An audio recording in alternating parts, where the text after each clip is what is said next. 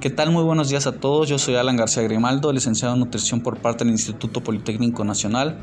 Y el día de hoy vamos a hablar acerca de un tema muy interesante que es acerca de la triada de la mujer atleta adolescente. Durante la adolescencia los complejos físicos son muy comunes.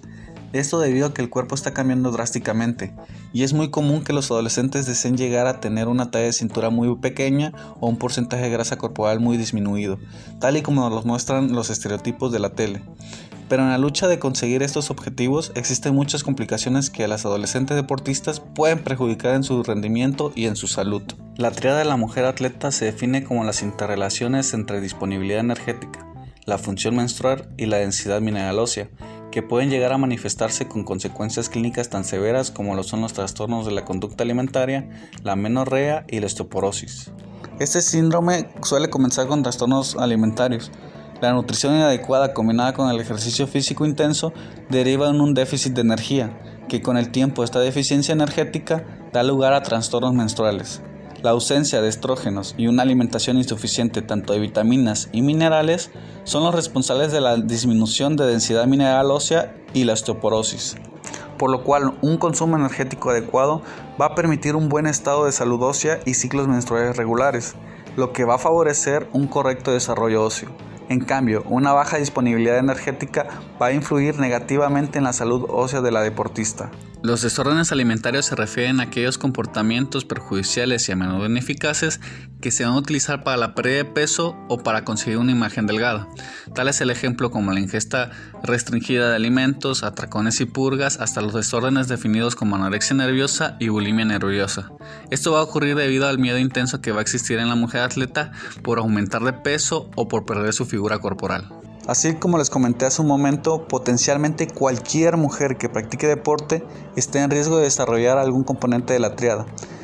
En específico, en la práctica deportiva existen algunos factores vinculados en la aparición de un trastorno de conducta alimentaria, como por ejemplo el aumento del volumen de actividad física acompañado de restricciones alimentarias, la insatisfacción corporal, la utilización habitual de otros métodos poco saludables para la pérdida de peso, así como la práctica de ciertos deportes, como la danza, el patinaje artístico, la gimnasia, buceo y aeróbicos. Existen diferentes maneras en las cuales podemos prevenir la triada de la mujer atleta, como por ejemplo estableciendo y promoviendo hábitos alimentarios saludables, dándole importancia al porcentaje de masa muscular y no solamente al peso corporal, debido a que el porcentaje de masa muscular va a ser necesario para que nosotros podamos conseguir un alto rendimiento deportivo. Cambiando las dietas de moda por planes de alimentación calculados y prescritos individualmente por un nutriólogo, logrando un peso y un porcentaje de grasa adecuada para mantener un buen estado de salud nutricional y rendimiento deportivo. Asimismo, prestando atención a cambios repentinos de peso,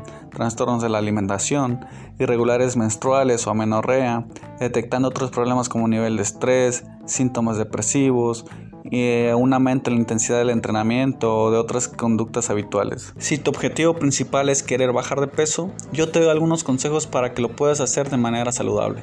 Número 1. Limitando el tamaño de las porciones en las comidas. ¿Esto cómo lo vamos a lograr? Lo vamos a lograr mediante una correcta distribución de los alimentos.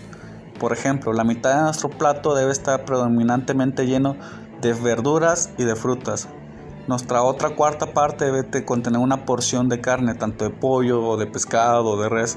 Y la última cuarta parte debe contener cereales. Tal es el ejemplo de maíz y sus derivados, arroz o espagueti. 2. Eligiendo bien las colaciones entre las comidas para mantener los niveles de energía necesarios de cada las sesiones de entrenamiento. 3. Utilizando técnicas de cocina y preparaciones de alimentos bajos en calorías. 4. Manteniendo el consumo de carbohidratos para conservar los niveles de energía necesarias para el ejercicio. Y por último, me resulta de vital importancia que las deportistas aprendan a comer de acuerdo con sus necesidades energéticas. Deben de ser conscientes de que una alimentación adecuada puede permitir optimizar el rendimiento físico y contribuir a una mejora en los resultados deportivos. Es por ello que resulta de gran importancia asistir con un nutriólogo que pueda apoyarte con un plan de alimentación adecuado para tus necesidades. Por mi parte sería todo y quiero agradecer inmensamente la oportunidad de poder participar con ustedes y espero poder volver a contribuir en un futuro. Saludos, nos vemos.